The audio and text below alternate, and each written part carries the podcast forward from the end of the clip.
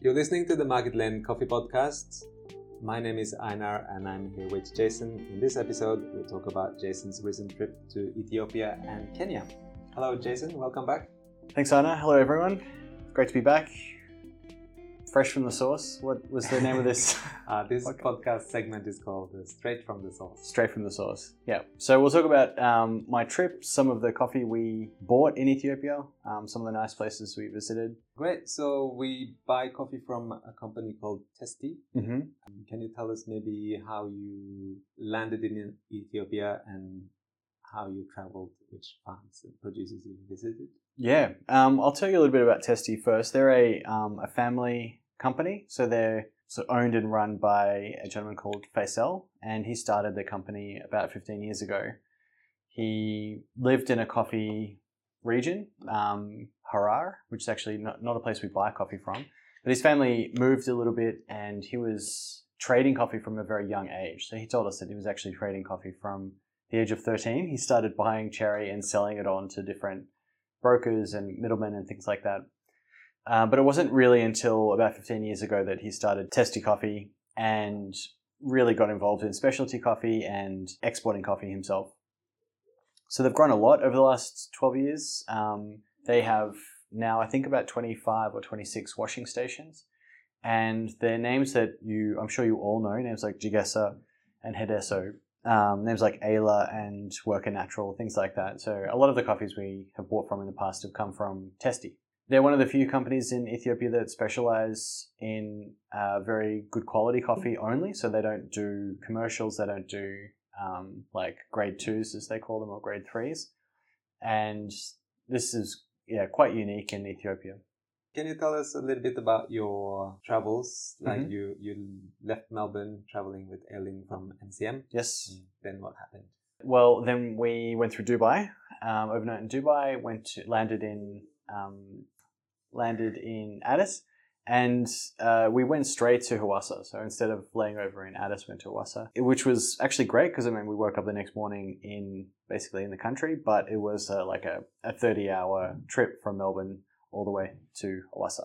Hawassa is a, a, a beautiful lake, um, very close to the coffee growing regions, and it's basically just a, a great hotel there where we can sort of set up base camp and then make day trips out to the coffee countryside, which is all very close. If you look at a map of Ethiopia, um, basically the top of the coffee growing region for the south um, west area is Lake Hawassa, and then traveling in a uh, yeah, southwesterly direction, you get um, Sidama and Guji and um, a few different coffee regions that we buy from. Can we hear about the coffees that you bought for Mhm. 2024? Yep. Yeah. Like I said, a lot of them will be names that we already know, like Ayla, Hedeso, um, Adorsi, Yaye. Um, there are a couple of new ones, Banko Gotiti, which people probably will be familiar with because it's quite a, a famous um, like coffee village. Um, it's in Yirgacheffe. And there's another one called uh, which is another Testi washing station. It's located in Sidama. Mm. And it's a good mix of washed and naturals on the list. That's right.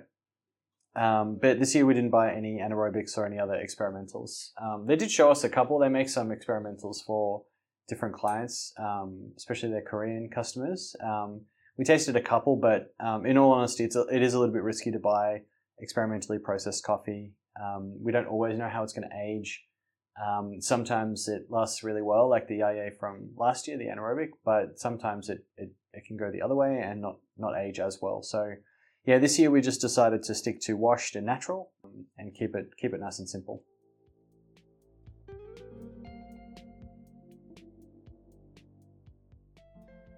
Yeah, so starting off in Hawassa meant that we could do some farm visits at the start of our trip, and then um, towards the end we would we went back to Addis to their um, office and did the coffee tasting portion of the trip. And you can do either first, like we ran into um, some friends from Coffee Collective, and they had already spent a week in Addis cupping through all kinds of different lots, and they had used that to determine where they were going to visit on their trip. But because we we sort of knew what we wanted to buy already, or at least had a good idea, we could visit first and then taste later. So we spent three days in the country. Um, we visited um, quite a number of washing stations and farms like Yaye um, and uh, Ayla Bombay, Hedeso, Jigesa. We visited a couple of primary schools, which was really fun. Um, these are social programs that Testi have supported, and also um, they've had a lot of support from a Korean customer that Testi have called Blessed Bean. Um, and hopefully, we're going to be able to contribute to some social programs that Testi run in the future. But at the moment, we we haven't yet. Yeah, we visited uh, like Garasole and Gara Agena, um, quite a number of different um, washing stations over the three days. It was great. Yeah, so after three days of travel, we went back to Addis. Um, we did a tour of Testi's new dry mill. Well, actually, it's not a new dry mill. They've, they've had it for a couple of years, but it's um, a new site for their office as well. So they're still building their office, but the dry mill's been in production. And we were really, really impressed with the dry mill. It's definitely the, but it's by far the cleanest dry mill we've we've ever seen. Um, it was completely spotless, uh, which yeah made us feel great, and we congratulated the the manager of the mill as well. Um, and then yeah, we did quite a lot of cupping at Testi. So we cupped um, over like fifty or sixty offers um, from a lot of the washing stations. We're from different lots, like washed and natural. Like I said, some experimental, um, some day lots.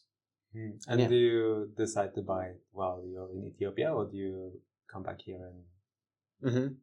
It depends. Yeah, I mean, Aileen from Melbourne Coffee Merchants would have got a brief from some of her customers, um, roasters. Uh, we put in a brief, so we sort of have a good idea of what we want for Market Lane. It's always better to try and lock it all away um, while we're there, but sometimes we have to go back, come home, and sort some things out, do some more tasting if we have to.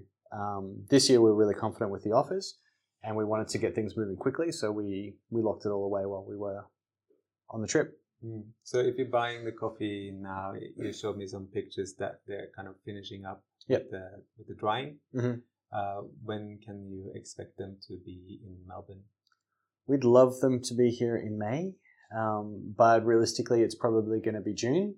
Um, that said, last year our Ethiopian coffees didn't arrive till late September, so we um, so we try and keep a really open mind and hope for the best, plan for the worst. Um, if everything goes well, they should be leaving um, in March, and and that means there's about a forty day turnaround by the time that we get them. So And in the news recently, there's been quite a lot of uh, stories from the, the Red Sea and the conflict with the shipping containers trying to go through.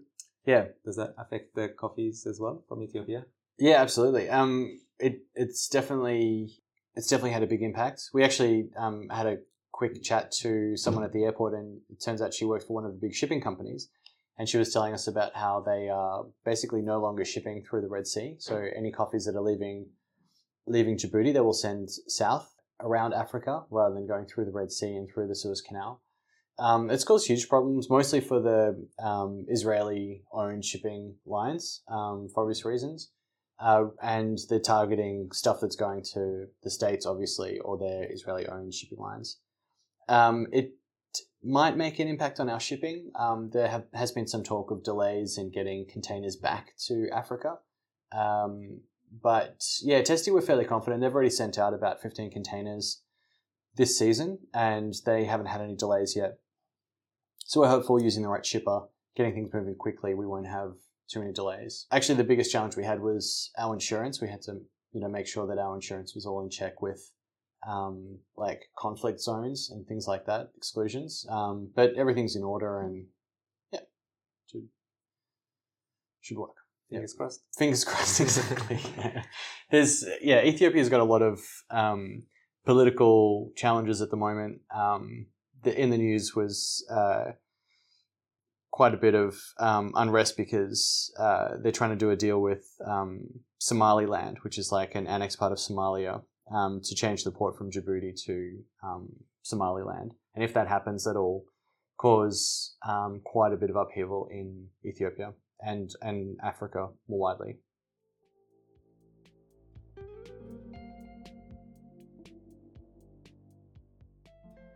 So you brought your tasting notes from Ethiopia and the coffees that you tasted. Can you share it with us? There are some, yeah, like I said, some beautiful coffees.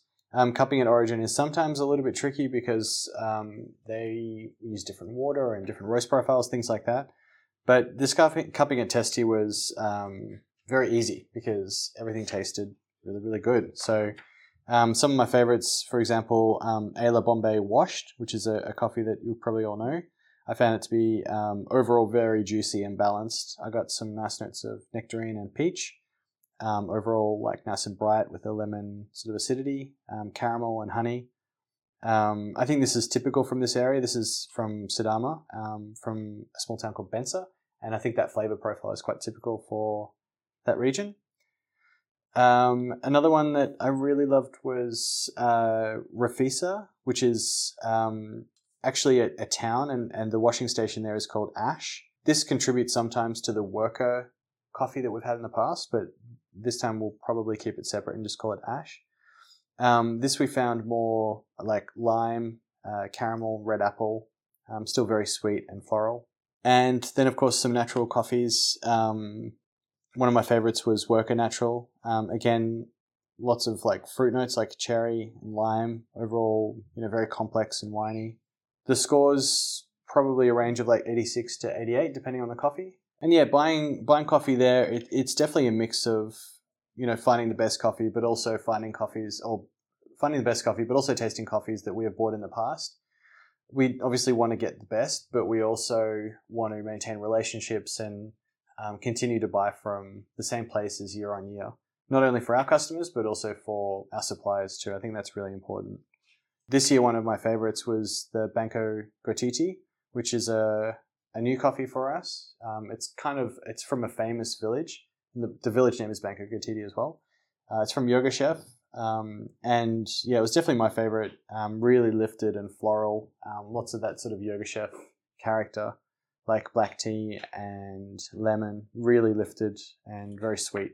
Yeah, we were talking about um, Ethiopian coffees uh, maybe 10, 15 years ago in the beginning of Market Lane mm. days that they were kind of just called Sidamo and Heirloom, yeah. and now we have much more information about each single coffee. Yeah.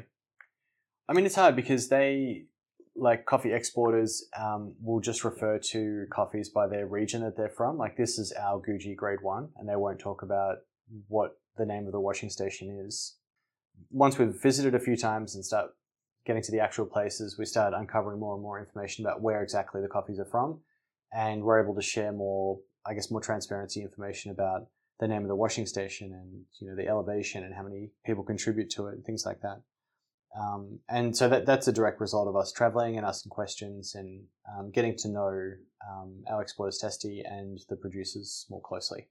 I'll do a information night soon uh, for Ethiopia. I'll show some, do like a, a little slideshow or something, mm. talk about show where we went, show and tell. And um, yeah, it'd be great to see you all. We'll do it at Western Street in the evening, uh, coming soon. Mm, I, I saw you bought some uh, pineapples off the, off the yes. street.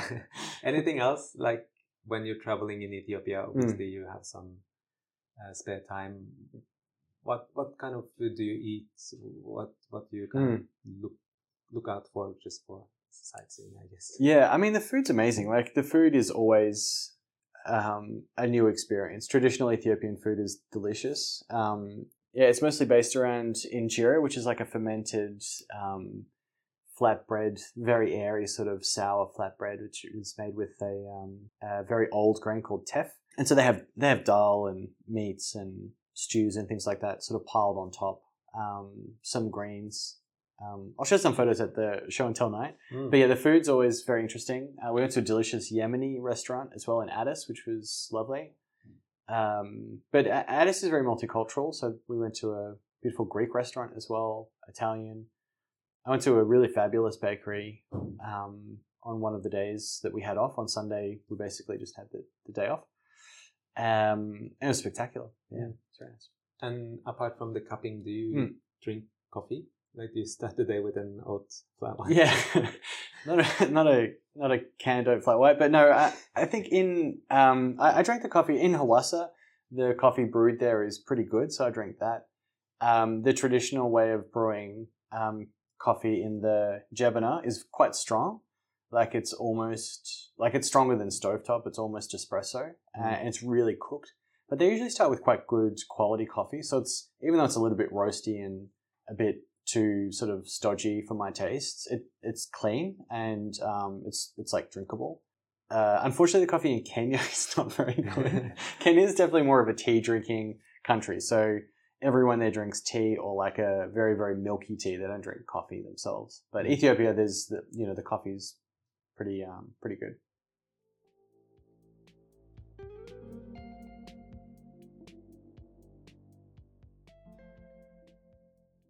In the last podcast, you Mm. said that Kenya was a little bit more up in the air. What happened in Kenya?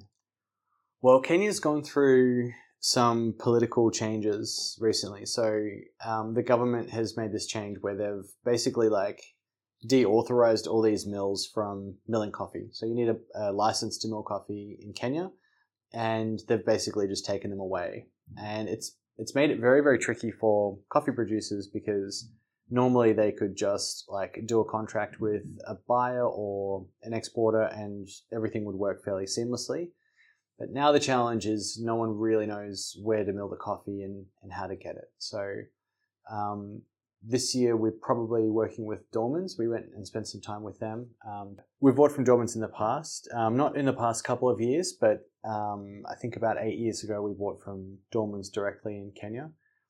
Uh, but basically, they're going to facilitate us buying coffee from people we've bought from in the past. So it's still a little bit up in the air. It sounds more certain, like we're going to buy some um, some coffees from Kenya. Um, but the exact uh, process of getting them is is still a lot more complicated than we would like. So you haven't bought any Kenyan coffees yet? Yeah, as yet we haven't bought any Kenyan coffees. We tasted about 120 samples at Dorman's on our last day in Kenya, which is great. There's some beautiful coffees. There's a huge amount of range, but it's it's basically it will come down to what's available, what we liked, um, and how we can get it. So it's still yeah, a little bit up in the air. I mean, Kenyan coffees compared to Ethiopia, maybe because they're all washed and from a smaller area, maybe more con- consistent or, or similar tasting. Well, I think there's more consistency because there's uh, fewer producers um, delivering to washing stations that we're buying from. Um, there are also some small smallholders. Like we visited Karaba, um, which is a fairly fairly small farm that Melbourne Coffee Merchants has bought from in the past. Um, and he, he would produce maybe like four bags of coffee. It's reliably very good, but it's a very very small small amount. For people who really love Kenyan coffees, Mm. when will they potentially be on the shelf? Probably a bit later, not until July, August, probably. Um, and it's a similar story with shipping from Kenya as it is to shipping from Ethiopia. Um, Mombasa is a bit further south, it's not really in the Red Sea, but it still could be affected by delays in waiting for containers or shipping lines that aren't operating.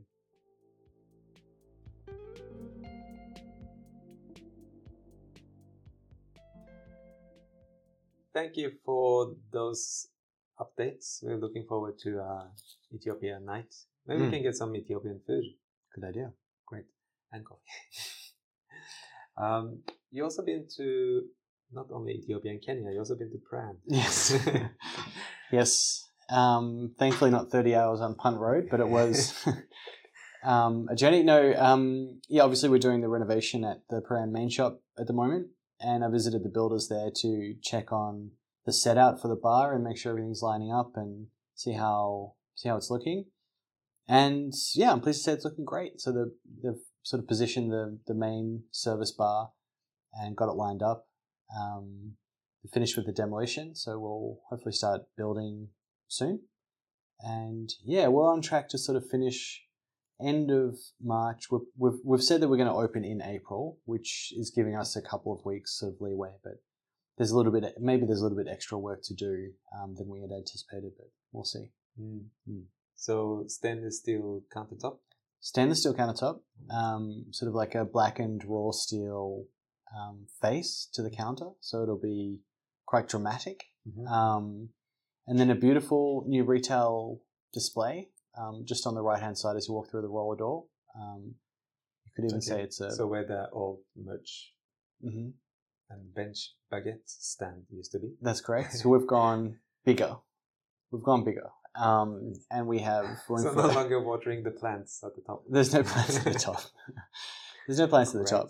Um, but yeah, a, a big, beautiful display um, area for uh, for coffee merchandise, and we've got room for um, two points of sale as well. So at the front, so we'll be able to spread out a little bit and have two tills and things like that, which would be Mm. great. Thanks again for the updates. We're looking forward to a lot of things Ethiopian coffees, Kenyan coffees, and the new brand store. Mm. Lots coming up. It's a busy few few months coming, so Yeah. Yep. If you have any questions about anything, please get in touch. Training at marketlane.com.au. And Mm. we'll see you soon. thanks for listening. See you soon. Thank you.